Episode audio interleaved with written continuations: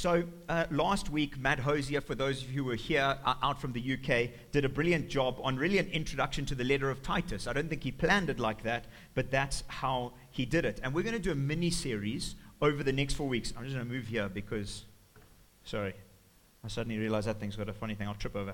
Okay, so sorry about that. Right, so we're going to do a mini series over the next four weeks, and it's going to help us with a number of things wherever we're on the journey of faith. It's going to help us, firstly, to understand a little bit more about what it means to follow Christ. What does it mean to be a Christ follower? It's going to help us put our words and our beliefs into action. And uh, it's going to help our church be more of what God wants it to be in the nation. And so, if you're exploring faith today, this series is a great series for you to be able to dive in a little bit deeper, understand what we're about as a church, but also the Christian faith is about, and to be able to explore that together. And so you're so welcome amongst us here today. So here's a quick bit of background to the letter of Titus. It kicks off, and we're calling it transformed. Do you like those backward R's that I did, eh? I'm not very creative, but I thought that looked pretty cool. All right, so we're doing transformed leadership today, and we're going to be looking at transformed families, transformed churches. The list goes on. Okay, so it starts in uh, 1 Titus, verse 5. If you have your Bibles, I'd love you to turn there. If you don't, it will be on the screen, and we have Bibles at the back as well. If you want to purchase one, or if you can't afford one, we'll give you one, but uh, it's great to uh, turn to one. So, Titus 1, verse 5. It starts off, Paul writing, he says, This is why I left you in Crete, so that you might put what remained into order. The Apostle Paul, uh, who was responsible for writing a huge portion of the New Testament of Scripture, a great church planter who encountered Jesus on the road to Damascus, he was writing a letter to Titus encouraging him in this place called Crete to strengthen churches that existed and to plant new ones on this island so that they operated in a healthy manner. Now, the church in Crete was facing a leadership crisis. There'd been an invasion of false teaching, and it was causing huge confusion and disorder amongst the people there. And so, Paul sent Titus, quite a young man at the time, to help sort out this problem. He was writing from somewhere else. And interesting enough, I see a lot of similarities between Crete and Zimbabwe. You might go, well, how does that happen? Crete's like an island in the Mediterranean and we're a landlocked country in Africa. There's a lot of similarities. You see, Cretan culture was notorious during that period. In fact, a Greek word for liar is kretizo, to be a Cretan. So the very translation of liar in that was based on these people. The island was known to be full of mercenary soldiers I don't know how many of those we have here, but anyway. Uh, violence, sexual immorality were everywhere. This was not your ultimate island paradise like we think of in the Mediterranean. But the island had many strategic harbors that serviced nations all across the Mediterranean Sea. It was a stopping point for restocking of supplies, repairing ships that had been damaged in the sea, changing crews, and then people continuing on journeys or starting new ones. And so the Apostle Paul, being the strategic man that he was, saw Crete as number one, a place of great need, but secondly, a place where if people understood faith and churches were strong and healthy, it would be a great launch pad into the rest of the Mediterranean to the known world at the time. It would give people an opportunity to hear the good news and then to be sent out and have an impact in places far um, from where they were at that time. I've got a map of a few pictures, so you can, a map of a few pictures. Anyway, so uh, we've got a map here. So there is uh, Crete in the Mediterranean.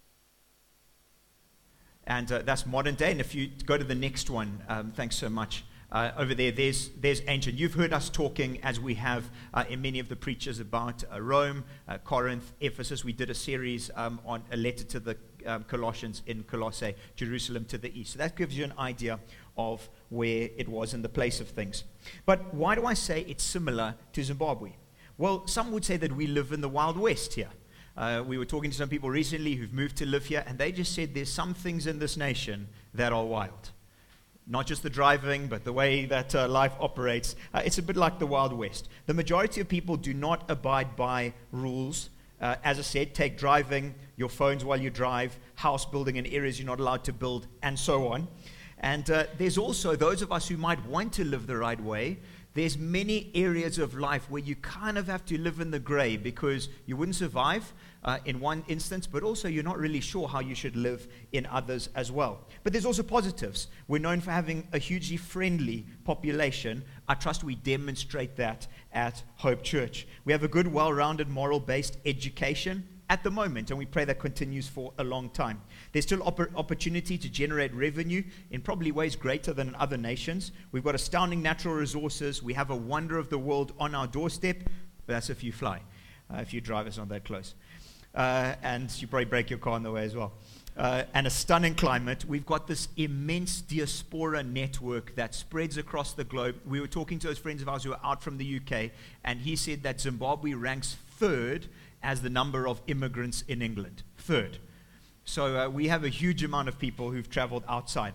But just as Paul saw Crete, I see Zimbabwe in some ways. To many and I, it may seem like a small African nation in a landlocked place, been through trials. What can it really offer globally?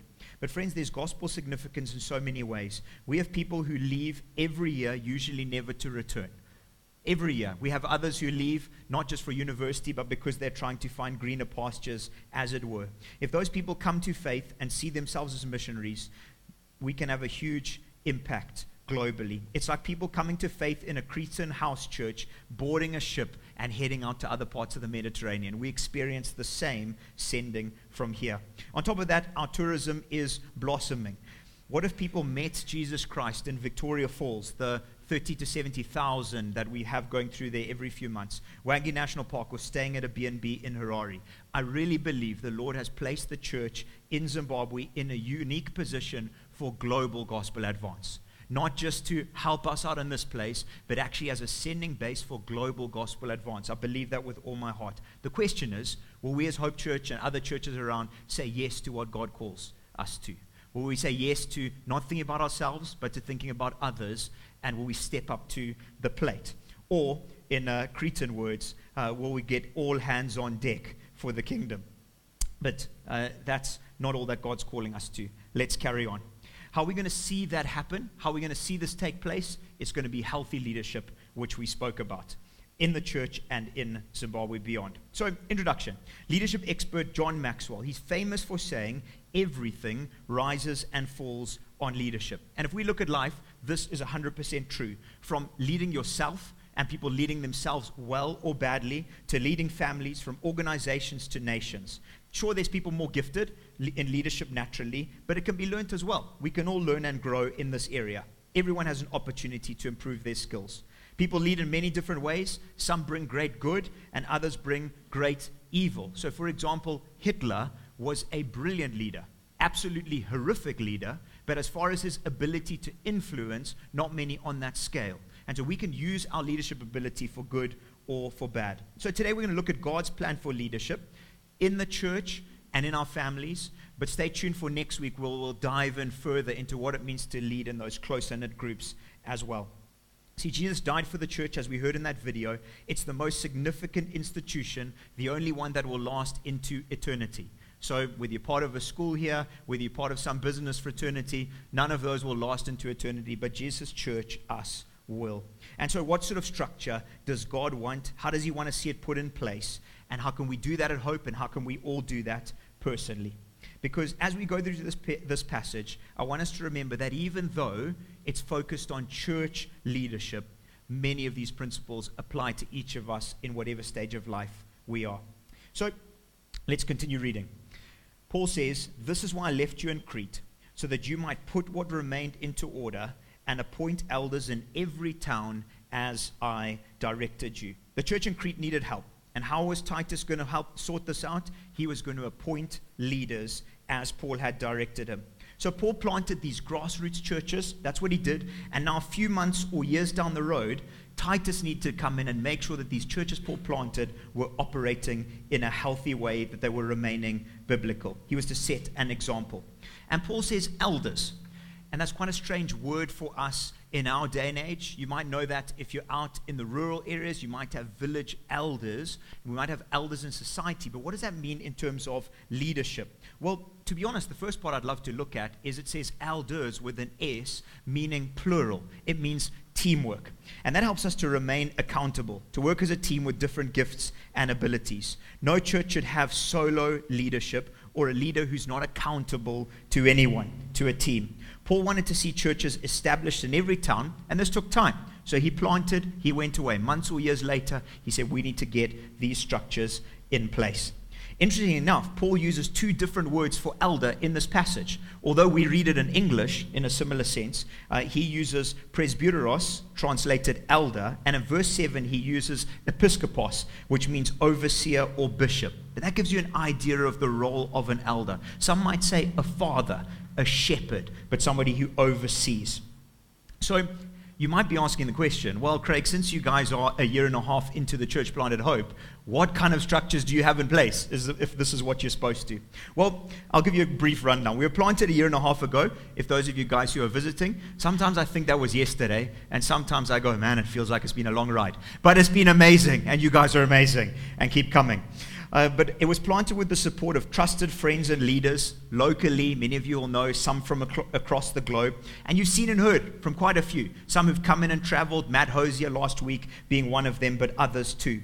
And as Hope's grown, we've set in place different teams in charge of different areas. We have connect groups operating. We've got a finance team that handles all things monetary uh, to, to make sure we've got accountability there. And then a few months ago, we asked some people to join a core leadership team. So just ask some people who are already serving in many areas of leadership to join a core leadership team to further help us in that. And then in the next three to nine months, we're going to see elders and deacons appointed at Hope, again with the support of outside help and outside wisdom.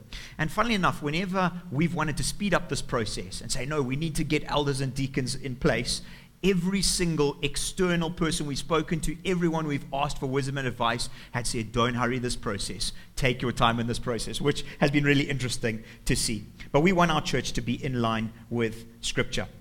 So that's a bit about the overarching what should leaders look like in the church and outside? Well, the first thing that leaders should have is something called godly character. Look what it says here in verse 6. If anyone is above reproach, the husband of one wife, and as children are believers and not open to the charge of debauchery or insubordination. For an overseer, as God's steward, must be above reproach. He must not be arrogant or quickly tempered or a drunkard or violent or greedy for gain, but hospitable, a lover of good, self controlled, upright, holy, and disciplined. It's quite a big list that Paul gives for how we should live. But when there's a failure of leadership in an organization or in a country, it shows that there's actually been an issue at heart level for a lot longer than the external. So, for those of you who follow the news, uh, there's been a number of terribly sadly, but a number of crumblings from the International House of Prayer to uh, TB Joshua and um, I think Nigeria and other places. But actually, their moral failings and crumblings shows that there's actually been heart problems that have been operating for many years before the external comes out. And so Paul didn't want to see this happen in the church. And so you'll notice that actually, when he speaks, he speaks about character, not ability. He cares about the character of people rather than he does what they can actually do. You see, Jesus can use anyone supernaturally. He can use us whether we think that we're good enough or not. But it's a healthy character that will stand the test of adversary and pride. So let's look at a few thoughts on character. He says that an elder leader must be faithful, the husband of one wife. This doesn't mean that leaders have to be married necessarily, but they do need to be committed to being a one wife man when that time comes. Now, in the polygamous culture of Crete that was full of that, and in the twisted sexual tide that we currently face, that's a very important distinction for Paul to bring. Because to say somebody who leads should be the husband of one wife, in many parts around our world, they would say, that's not it. It's definitely not that. That's not how we live now. But biblically, that's how we're called to live. It shows how the Bible stands on sexuality according to the Bible. What else? Elders should not be seen as arrogant, prone to be quick tempered, drunken, or greedy. And this is why a team of leaders is so important, so we keep ourselves accountable. Number three, there's also some good character elements that we should look at being uh, as well as leaders hospitable, lovers of good, self controlled, upright, holy, and disciplined. Leaders never going to be perfect. None of us are going to be perfect. But that should be what we're aiming for and growing towards. I loved how Matt Hosier, those of you who were at the men's night, and it was incredible. We sort of had over 60 men saying we want to grow, we want to develop ourselves. We're going to do more of those men's nights. But he challenged us as men to be men that are kind but stable, men that are loving but strong. I think that's what wives want, that's what ladies want. That's the type of person that God's getting across. And that's why I say in the little next bit here, ladies, these are the types of character attributes to be looking for in a potential man. all men should seek to have elder qualities, even if they never actually become elders. We're not after position, but rather the character that pleases Jesus. So for men, let's focus on these characteristics with God's help. For ladies, that's the t- type of characteristics to be looking for. What else about leaders? Leaders should be confirmed by reputation. If a person is of bad character, he will have a bad reputation. It's not possible to have bad character and a good reputation for long. It can't be hidden forever. As the proverb goes, there's no smoke without fire.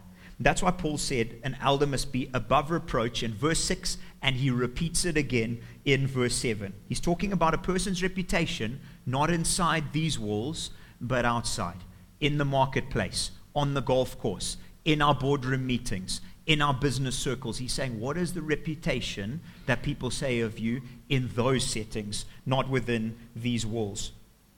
Good character and leadership are confirmed by reputation. And leadership of the church needs to be totally different to the culture of the day. So, my question to us today is what is our reputation beyond these walls? If I was to ask your business colleagues, those you've done business with, if I was to ask your friends, if I was to ask your golf course buddies, the people you hang out at coffee shops, if I was to ask and say, hey, tell me a little bit about that person, or just what's that person like and how do they operate, how would those people respond? What's the reputation that you have beyond these walls? It's something really important to consider. So, Christ centered leadership requires team, it requires godly character, needs to have good reputation, it also needs to govern things wisely. Wise governance. How do we know whether a person is a good governor or not, a good leader or not? Well, first, we look at family. We look at family because that's the people that a leader has the greatest impact on, and that is the grouping and the closest grouping that somebody leads. Look at this when it talks to this. And I understand, ladies, that this is primarily a challenge at men today. Don't worry, next week there'll be a challenge for ladies too. But uh, I primarily, that's the focus of this. And so you can encourage your men, if you're married, into these aspects. And if you aren't, you can use it as a benchmark. Look at what it says here. An elder is above reproach, uh, the husband of one wife. His children are believers and not open to the charge of debauchery and insubordination. Big words. 1 Timothy 3, verse 4 to 5. Paul also says, he's writing another letter. He says he must manage his own household well with all dignity, keeping his children submissive. For if someone does not know how to manage his own household well, how will he care for God's church? Have you noticed that Paul doesn't say, to be a church leader, you must manage your business well, or you must manage in ministry well. He says the true measure of who you are as a man is found in the way you handle the relationships closest to you, your wife and your children. So, two quick points on family and church governance. Will our children always be perfect? Ours are, but yours might not be. And that's okay. no, they won't. They're never going to be perfect. None of us were as children either. But our children need to see Jesus in us. They need to see that He is the priority above all else. They're always watching to see whether we live out what we say we believe. It's easy for us to say, our oh, kids, of course. Of course, we follow Jesus. Of course, we believe. But do our actions demonstrate it? Our kids will pick up hypocrisy faster than anybody else. And so it's important that we live this out. How do we love each other in our marriage? How do we interact as husband and wife? Is Jesus truly our priority?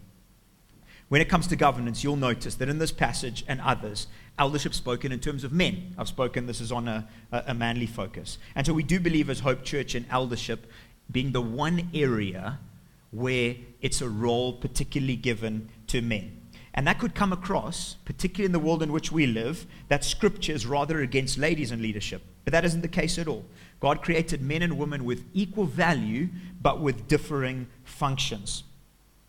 And we see this in God's creative order and is designed for marriage. And I love how Jesus, in a male dominated culture, when he came to earth, he specifically sought out and cared deeply for women. Paul had incredible ladies leading and serving in the local church. So, ladies, we want to see you launched into your gifting in all its fullness at Hope.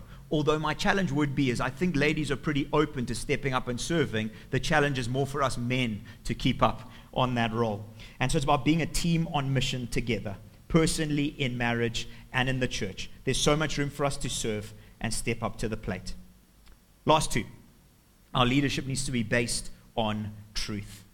It says that um, he must hold firm to the trustworthy word as taught, so that he may be able to give instruction in sound doctrine and also to rebuke those who contradict it. Next week, I'm also going to jump into sharing a little bit more on the truth of the gospel. But it's so important for us to realize that there is truth, there's absolute truth. We live in a world where truth is relative. You can have your own truth, I can have my own truth, but actually, there is absolute truth. God's truthful, or in the words of Paul, he never lies, and he defines what's true, what's right, and what's wrong. And so he should. If God really is the creator of everything that we see, he has the authority to do that. And the great thing is, is because he loves us and he's proved it on the cross, his decisions and his truth will benefit us. And we see truth revealed through scripture. And so eldership teams and church life needs to be passionate about the truth. And so these are bigger words, false doctrine and those sorts of things. We'll describe them more next week. But false doctrine is anything outside of the truth that ultimately leads people away from Jesus. And how do you know if you're living or receiving false doctrine? Well, a few ways. You'll find that your life becomes one of discontent, fear, greed, judgment of others, pride, a lack of joy in God for who He is, and more. If Christ and Christ alone is not enough for you, and if we cease to teach here at Hope Church that Jesus Christ is enough, it may indicate that there's some false beliefs that we're holding on to.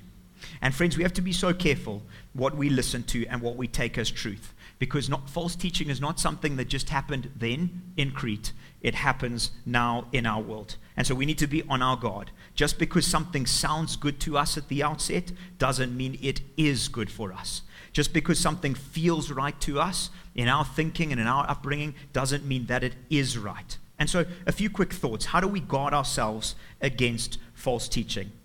There's many things we could share on this, but I would say one is to deeply desire to understand the truth of Scripture in its fullness. To want that. Not for Scripture to tell you what you want it to tell you, but actually to sit under it and go, what does the Bible say? Oh, that's what it says. How do I live this out? So, if you're wanting to learn and grow more in that, get yourself a study Bible. Get one by a collection of respected Christian theologians, people who want to understand the original Greek and the, uh, the original Hebrew. A collection of scholars who really care about interpreting it properly. Test what you hear. Don't take someone's word for something just because they're famous or because they're your pastor. Don't take what I say or anybody else from the pul- pulpit says as truth. Test it out as well. The digital age has meant that with a big budget, great marketing, and clever public speaking, millions can be reached, but it doesn't mean that it's biblical. We need to be aware of that. Number two, be aware of teaching that leads you to want what everybody in society wants anyway, or to make you look like what everyone else looks like. You see, we're called to be salt and light. There's a passage in 2 Timothy 4 it says, For the time is coming when people will not endure sound, truthful teaching but have itching ears, they will accumulate for themselves teachers to suit their own passions, to suit what they want to hear. Those are pretty strong words. But I'll be honest with you, I know what my itching ears, my nature that's probably quite sinful, that's probably not after God, would like to hear. And I think my itching ears would like to hear that my life's going to be perfect, that nothing difficult is going to come my way, that I get to live in complete comfort, wealth, and health all the days of my life and that there's a guarantee that if I tick the boxes and follow it, that's what I get. That's what I'd like to hear. I think we'd all kind of like to hear that. But is that truthful? No, it's not. Is it scriptural? No, it's not. Yes, in the life to come, but here it's a different story. That's not what scripture teaches us or tells us to focus on. So if you're listening to teaching that encourages you to pursue the things that everyone in the world is after anyway, and that you can claim it and that you can receive it, it's not biblical. And ironically, Paul in Scripture was accused of those very same things in 2 Corinthians 11. He was being mocked because people were saying, there were other leaders, they were saying to Paul, But look, Paul, you're getting sick sometimes. You don't have all the money we have. Clearly, you're not following the right kind of God. And so he does a defense of this in 2 Corinthians. Very interesting to look at it. Teaching that allows for macroevolution being acceptable in faith circles, teaching that embraces sexuality other than God's creative order is entering many churches. We need to be aware of these sorts of things. You see, the devil feeds us candy coated poison. He's the deceiver, he's the father of lies. We need to be watchful.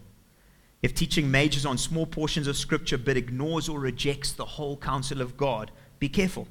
Be careful of teaching that focuses a little bit too much on me rather than He. Teaching that God, teaching that uses God like a slot machine. If I do this, I get this. Teaching where we have a greater say in the world than God does. Friend, there's one thing that God guarantees us. One thing that He guarantees us, and that's being saved from our sins for all eternity. And that is absolutely enough. Does He give us more than that? Of course He does. He's a good Father. But what has He promised us? That through Christ on the cross, we get to have our sins paid for. We get to have our lives changed from the inside out, and heaven gets to be home for all eternity. There's nothing more wonderful than that, and we don't need more than that. Don't get your primary theology through a screen. Yes, we can learn lots from different people on screens. I do. But we all need to have physical people that we trust that we listen to, that we submit ourselves to, people that we can talk to and grapple with, which is why connect groups are so important. If teaching moves away from the historical church beliefs, it's not scriptural. Someone says that they've received a new revelation from God about Scripture that no one else has ever heard of before. Be concerned. That's the starting point for a dangerous path. And so the list could go on, but we need to have these guardrails because the truth is, is that false teaching is everywhere, and we want to hear the truth of Scripture. The final thing before we take communion together stewardship. For an overseer as God's steward. Stewardship is about taking, responsi- um, taking responsibility for something that belongs to someone else. So, in any role of leadership, we don't manage uh, for ourselves, we do it on behalf of Jesus. See, Jesus died for the church. It's his precious bride. And so it's a great privilege and responsibility to manage all of our resources, yours and mine, for God's glory. We're constantly blown away by your generosity and investment in God's kingdom. And it's our heart's desire to manage and steward those resources well. And I know we've shared this, but personally, God calls us to manage the resources He gives us well for His kingdom. He gives us 100%, and He says, Hey, this is what I'm giving you, and will you manage it well and steward it well? So, those few points, you can click over to the next one. I would love us to, perfect. I would love this to be a focus and a priority for each of us. Wherever we are on the journey of faith, wherever we are on leadership, that we would be a people who care about godly character, that we care about our reputation outside, uh, beyond these walls. We want to govern well. We want our lives to be based on truth and we want to be good stewards. So I'd love us just on the back of that. We want to focus our lives on Jesus, which is why we're here. I'd love the host team, if they have, to bring the communion cups. Ah, they're there. Amazing. We've got a few minutes, which is perfect. So I love, while they're dishing those out, let me just explain to you briefly about communion. Wonderful thing we get to do as a church family. And this is what it says, just while you're listening and they're getting passed around. If you are new and visiting, uh, communion is something that we do as Christ followers to recognize what Jesus has done in our lives. And so if you aren't a Christ follower, that's okay. Thanks, Keith. You can pass it alongside you. Uh, that's all right. You can just take it in, but otherwise take one of those. And uh, communion is just the most amazing opportunity for us to look to Christ. Breaking of bread or taking the Lord's Supper is the special moment where we get to look to the risen Christ who purchased our salvation on the cross. Something we get to do gratefully and humbly as we recognize the gravity of what took place on the cross. It's a fresh way for us to say thank you and offer ourselves again to Jesus. It's a wonderful reminder of what he accomplished for you and me on the cross. And so we get to take this together. I'll read briefly just while they go around, and then we will take this. This is what it says Paul saying, For I received from the Lord what I also delivered to you, that the Lord Jesus, on the night when he was to be betrayed, he took bread. When he had given thanks, he broke it, and he said, This is my body, which is for you. Do this in remembrance of me. In the same way, also, he took the cup after supper, saying, This cup is the new covenant in my blood. Do this as often as you drink it in remembrance of me. And then this wonderful promise for as often as you eat this bread and you drink the cup, you proclaim the Lord's death until he comes. And so, the early church and us now down through the ages, we get to take this as the most wonderful reminder that Jesus died and rose again for our sin, that we get to have life with him now and life for all eternity. It's a precious thing that we get to do together. it's taken as a wonderful reminder of the fact that the cross saved us from our sin, purchased for us eternal life, where our eternal bodies will one day be free from the bondage of decay. No more old age. Unfortunately, no more alphas in Dandaro. Not going to happen in heaven because we have new bodies. That's the beauty and the wonder of the cross. And so, have you got that? I think most people have. If you haven't done this before, we can peel off the top um, of it first, which symbolizes Jesus' body broken for us. I'll pray and then we can take this together. Does who doesn't have yet? Show your hands. Everybody have. Perfect. Pass around. Outside, do you all have outside? Everybody's got outside. Amazing. Lord Jesus, thank you that your body was broken for us. Thank you that you went through the most horrific agony so that we wouldn't have to. Thank you that you went through that so for all eternity we have new bodies. Thank you that there's healing that comes available from you, price paid on the cross. Thank you, God, that you went through beatings and nails and all those sorts of things, crown of thorns, so that we might be saved for all eternity. We are so very grateful. Where that used to happen to lambs and animals in the past, it happened to you, the one true lamb, the Son of God, the ultimate sacrifice. And we just say thank you for your body broken for us today. We remember that afresh. Thank you, Lord Jesus. Thank you, Lord. Thank you, Lord. Thank you, Jesus.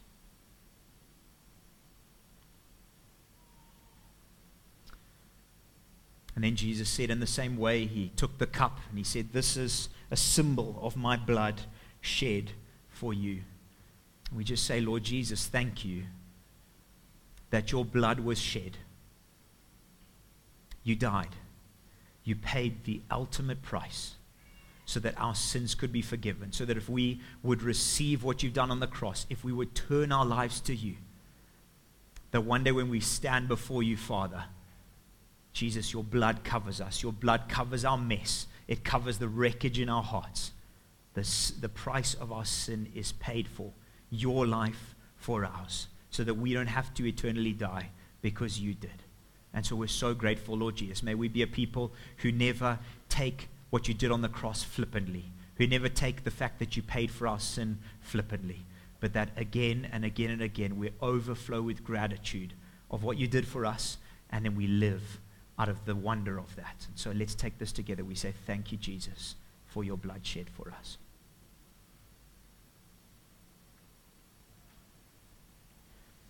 Lord Jesus, thank you for these moments together. Thank you for these important moments to look at healthy structures, clarity on what we stand on, what leadership should be like, what godly leadership should be like, how we should be as husbands, all those sorts of things. Lord Jesus, thank you that even if we're exploring faith here today, you speak. Thank you that if we even are unsure of where we stand faith wise, there's opportunity to explore.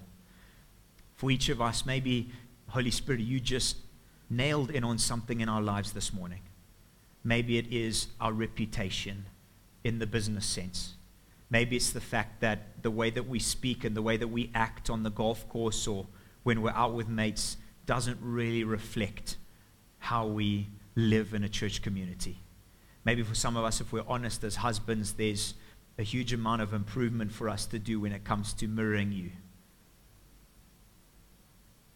Holy Spirit, would you speak to us in each of those areas and challenge us and help us, Holy Spirit?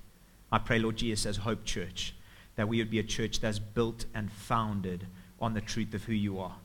That we would always be led and directed uh, with a sense of teamwork and community and accountability and outside impact and outside voices.